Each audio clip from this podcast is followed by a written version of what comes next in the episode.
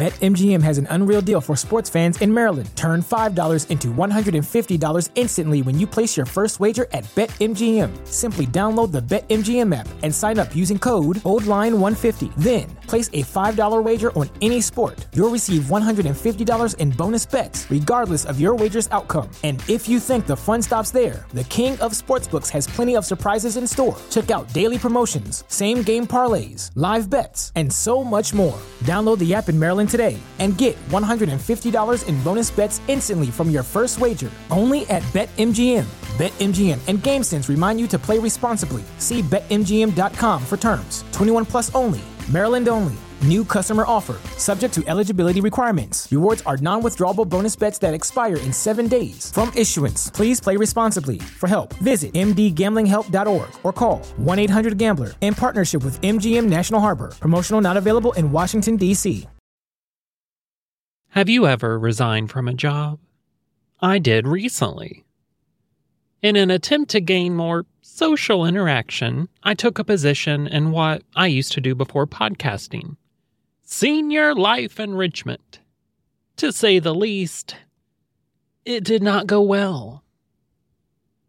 After two years of working with my brother doing podcast, I just don't have the temperament to work around negativity.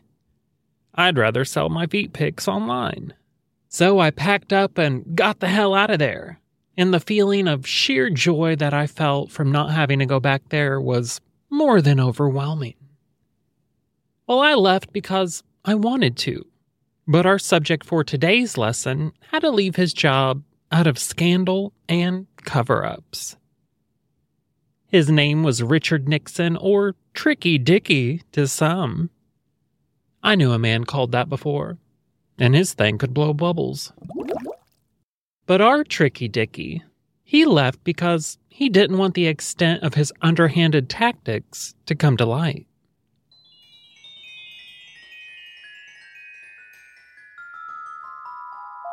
Hi, hello, and howdy, my darlings, and welcome back to Rotten to the Core. No need to curtsy, tis only I, your not so evil queen, Joshua Waters. Today, let us scry into the past using my handy magic mirror and pry open history to see just how rotten some humans have been. Before we go further, I do have a few announcements to make. First, if you'll remember, I told you a few months ago that I was going to only do one episode per month. I felt that I needed something else for social interaction, and as I mentioned before, that didn't pan out.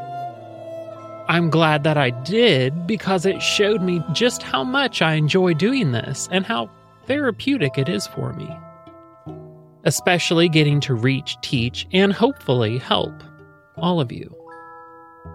In saying that, I will be releasing a new episode of Rotten to the Core every week from now on. Second, I have also teamed up even more with my brother, and you can now join us in our all inclusive Facebook group, Shane and Josh's Rabbit Hole, where we will have all of our pods, listeners, and more interaction with everyone. Foul Play, Rotten to the Core, Mystery Inc., and Hometown History listeners all together in one online community. How's that for social interaction? There, we will delve deeper into episodes, tease upcoming shows, and offer behind the scenes tidbits. But that's not all! You'll also be part of exclusive Q&As, trivia nights, and book club discussions revolving around the themes of our podcasts. So buckle up and hold on, because you're about to get a whole lot more of this queen. Now, if I had a dollar for every time I've said this, let's get back to Dick. Magic mirror on the wall. Who is the biggest? Dick of them all. Oh my stars. No, not not what I meant, Magic Mirror. But I ain't mad at it. Magic Mirror, screenshot that and show me Richard Nixon. Little Dicky was born in January of 1913 to a modest family in Southern California. His family, particularly his mother, were Quakers. He was known to have been an intelligent student and excelled at music, much to his abusive and violent father's dismay, since he wanted his son to be a toxic masculine sports star. Dick had four brothers, two of which were sickly children, and their illnesses took much of their mother's time. One of them, Arthur, died when he was only seven, and his other brother, Harold, died when he was a young man of only 23. Nixon would regularly say that he was from a hard background and that it taught him how the world truly works. He would develop a disdain for those born with a silver spoon in their mouths and would often bring up his rags to riches life in debates. He would say often, We were poor, but the glory of it is that we didn't know. Ain't that the most middle class thing you ever heard? Honey, if you're poor, trust me, you're well aware. As a kid, he would be found often reading he also ran for class president and would debate with his friends and his mother. He graduated second in his class at Whittier High School and was even accepted into Harvard. However, his parents were too poor to send him there, so he ended up going to a local Quaker college. There, he became known as a marvelous debater he finally became a football player as well as an actor in the drama club. He graduated in 1934 and, because of his excellent school record, was awarded a scholarship to the Duke University Law School. By 1937, at the age of only 24, he had graduated and was a fully fledged lawyer. And while in law school, he excelled and was one of the top law students in the whole state of California. His middle class upbringing would come back to haunt him, though, because every well known law firm he applied to ended up turning him down. Sometimes it's not about how much you know, but who you know. Why hire an intelligent person when you can hire a rich one whose daddy will give you clients? Poor Dick learned the hard way that he was going to have to work even harder to reach his desired success. And work harder he did. His poor childhood gave him the determination to rise above it and prove that he was just as good as those from generational wealth. After Dick was refused by all the law firms he applied for and even the FBI, he ended up moving back home to live in an above the garage room at his parents' house and got a job at a small local law firm. In 1938, while rehearsing for a role at the community theater, Dick met the future Mrs. Dick, a high school teacher named Thelma Ryan, or Pat, as her friends called her. One evening, he drove her home after rehearsals and he asked her for a date.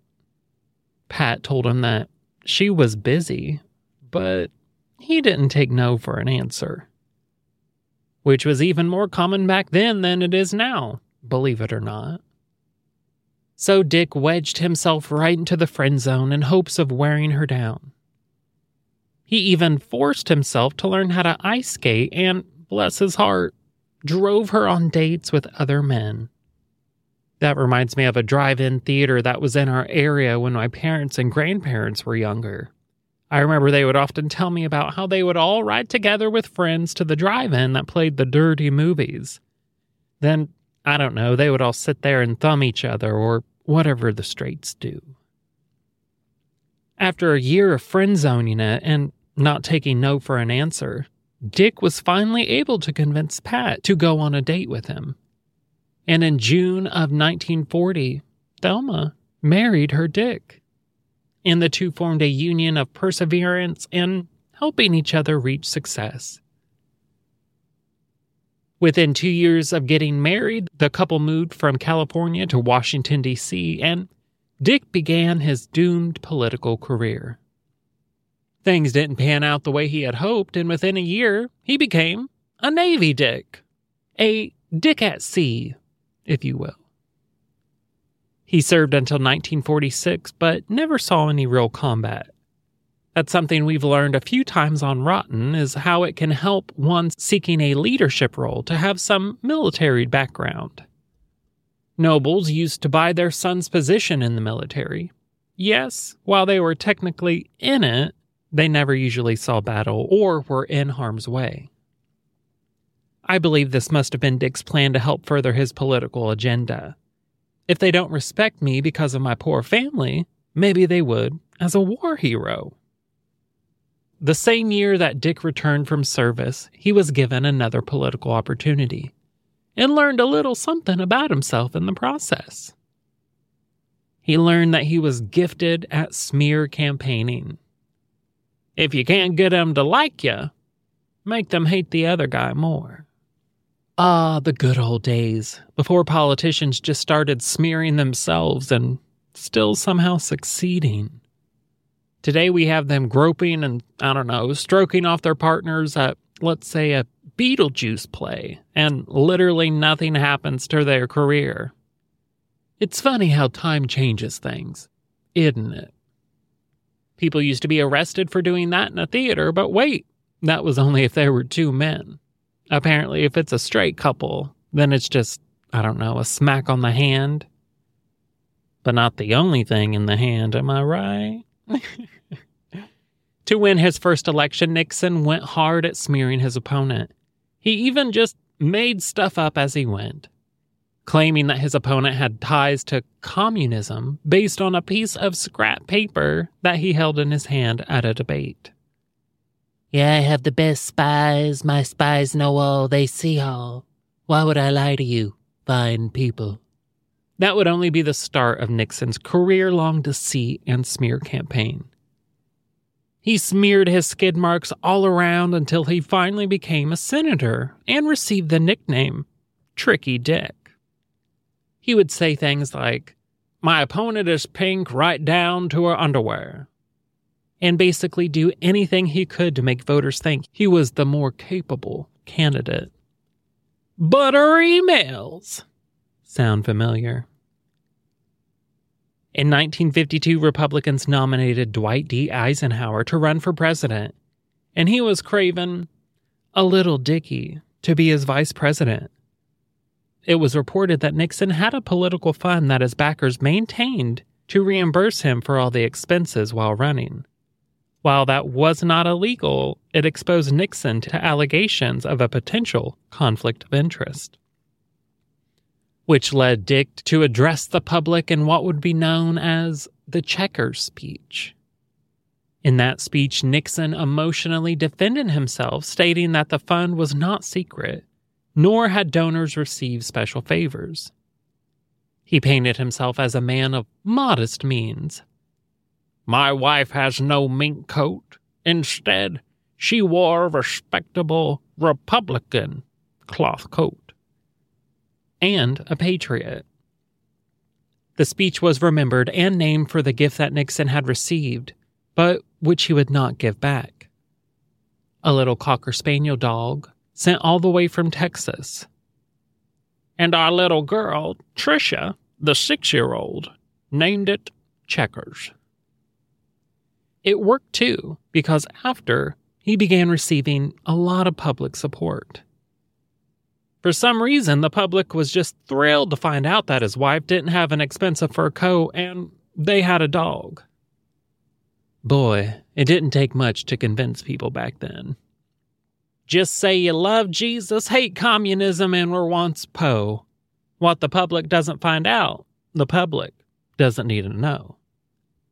Does anyone else think it should be illegal to become wealthy as a politician? I think that may weed out the people who do it for money, fame, or for any reason but serving the people. Just a thought. While he was vice president, Nixon was given more responsibility than any other VP in the past. He was privy to more information, could attend more important meetings, and became more involved in foreign affairs. I myself have had a few foreign affairs. Hola, papi con gran polla. He served Eisenhower's first term, but when Dwight came up for re election, he really didn't want a little Dick to be his VP any longer. He then tried to convince Dick not to run again, but to no avail. Nixon had the public support, and that was what wins elections. And that was true because the pair won re election in November of 1956. Once that was over, though, Dick had high ambitions, deciding to run for the office of the president. But his running mate was none other than John F. Kennedy. It was also the first election where debates became televised. I'm not saying that's why Dick lost, but being on TV with the attractive JFK didn't do the tired looking and unshaved candidate any favors. Nixon narrowly lost the election, with Kennedy winning the popular vote by only 112,827 votes. There were charges of voter fraud in Texas and Illinois, both states won by Kennedy. Dick refused to consider contesting the election, feeling a lengthy controversy would diminish the United States in the eyes of the world and that the uncertainty would hurt U.S. interest. Hmm, even little Dicky had more morals than recent presidents. At least he seemed to care somewhat for the U.S. and our reputation. And he didn't start an insurrection. When he lost, Dick loaded up the truck, and they moved to Beverly.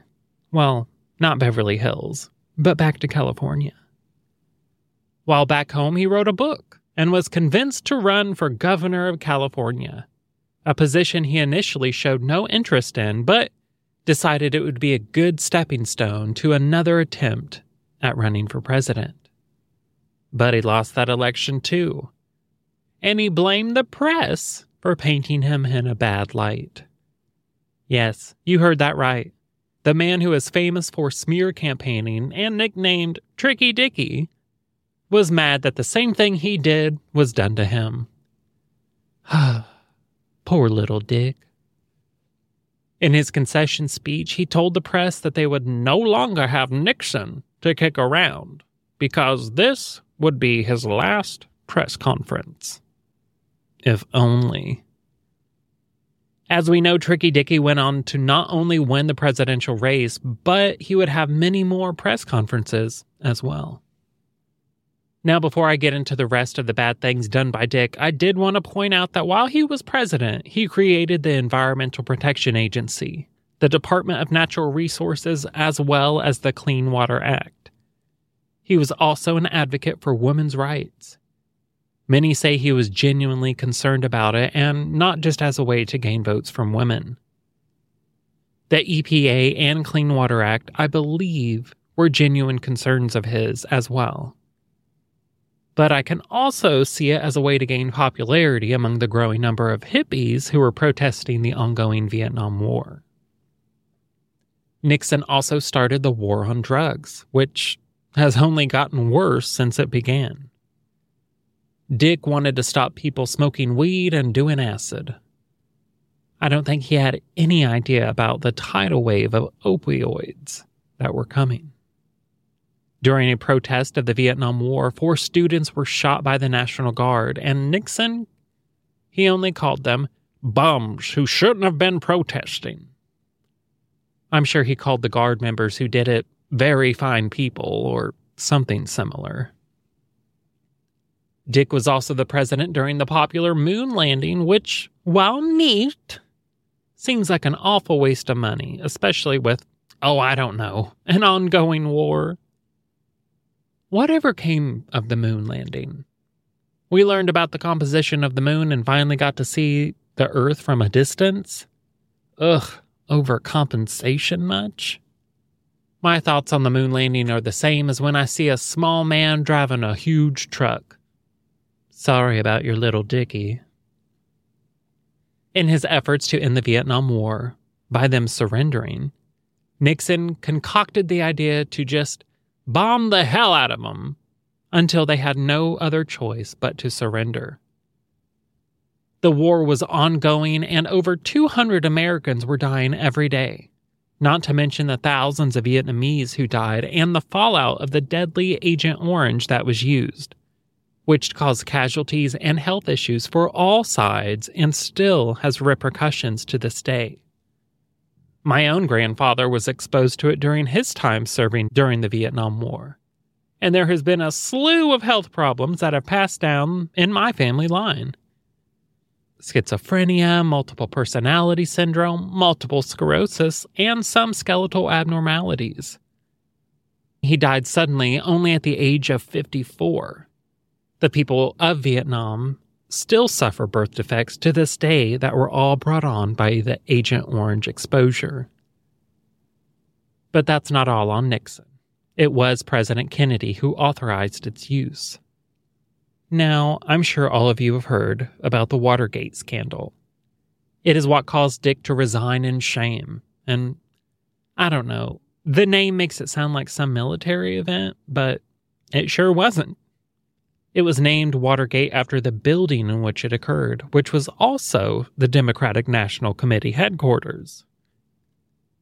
First, one of the informants of the Watergate scandal, well, he went by a particular code name and I kid you not, it was Deep Throat. yes, that's right. Dick was in league with Deep Throat, and it ultimately caused Dick to shrink away from the public eye. You like how I did that? I'm sorry. Hey, somebody has to think I'm funny. It might as well be me. During the scandal, several men were found robbing the Democratic offices at the Watergate building. And once they were found out and questioned, it was found that their orders were coming from none other than the White House. Tricky Dicky was hoping to bug the wires and steal information to help him succeed even more. Well, once it was discovered that Dick was partially responsible for the crime, he made the decision to resign versus getting impeached and the full extent of his crimes being exposed. The Watergate scandal was one of the worst abuses of power of any president in history. Well, as soon as Nixon heard about the men's arrest, he did everything in his power to cover his tracks, even publicly lying about it for months. For the good of the country, he said. Dick violated several laws and tried to hold himself above those laws and above the people. But as we all know, Leaders are held accountable by the people, especially when those leaders are attempting to undermine democracy itself. While it isn't uncommon for leaders to compromise in order to succeed, but blatantly breaking the law and attempting to cover it up is something that cannot and is not tolerated. It threatens the core beliefs that the United States was created on. President Dick found out exactly what happens to a president when they attempt to fraud the very people they work for. And on August 8, 1974, Dick Nixon hosted a press conference and gave his resignation speech. It is the only time a president of the United States has resigned, and he did it to keep his remaining secrets hidden. I have never been a quitter. To leave office before my term is completed is abhorrent to every instinct in my body. But as president, I must put the interests of America first.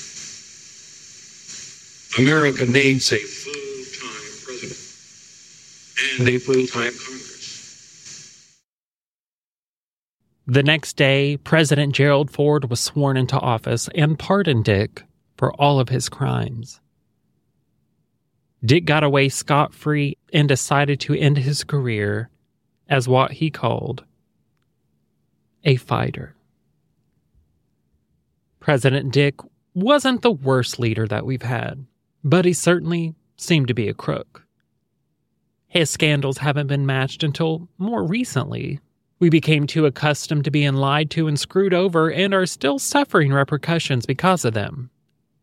I like to blame Dick in part for the normalization of lies and scandals and attempting to cover them up, which I think makes him more than rotten to the core. I thank and appreciate all of you for joining me here on another episode of Rotten to the Core as we learned all about a little tricky Dicky. If you enjoy Rotten, please follow me on Instagram or join me on Patreon. You can also listen to me on my other podcast, Mystery Inc., which I do with my brother Shane. Don't forget about our new Facebook group called Shane and Josh's Rabbit Hole, where there will be a plethora of extra fun foul, mysterious, rotten, and historical things all a brewing. So feel free to join us there, and until next week, I bid thee adieu. Be happy, find peace, and don't hurt others. And try to cover it up.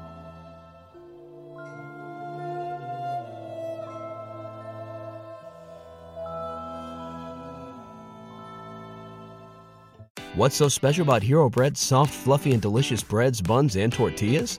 These ultra low net carb baked goods contain zero sugar, fewer calories, and more protein than the leading brands, and are high in fiber to support gut health. Shop now at hero.co.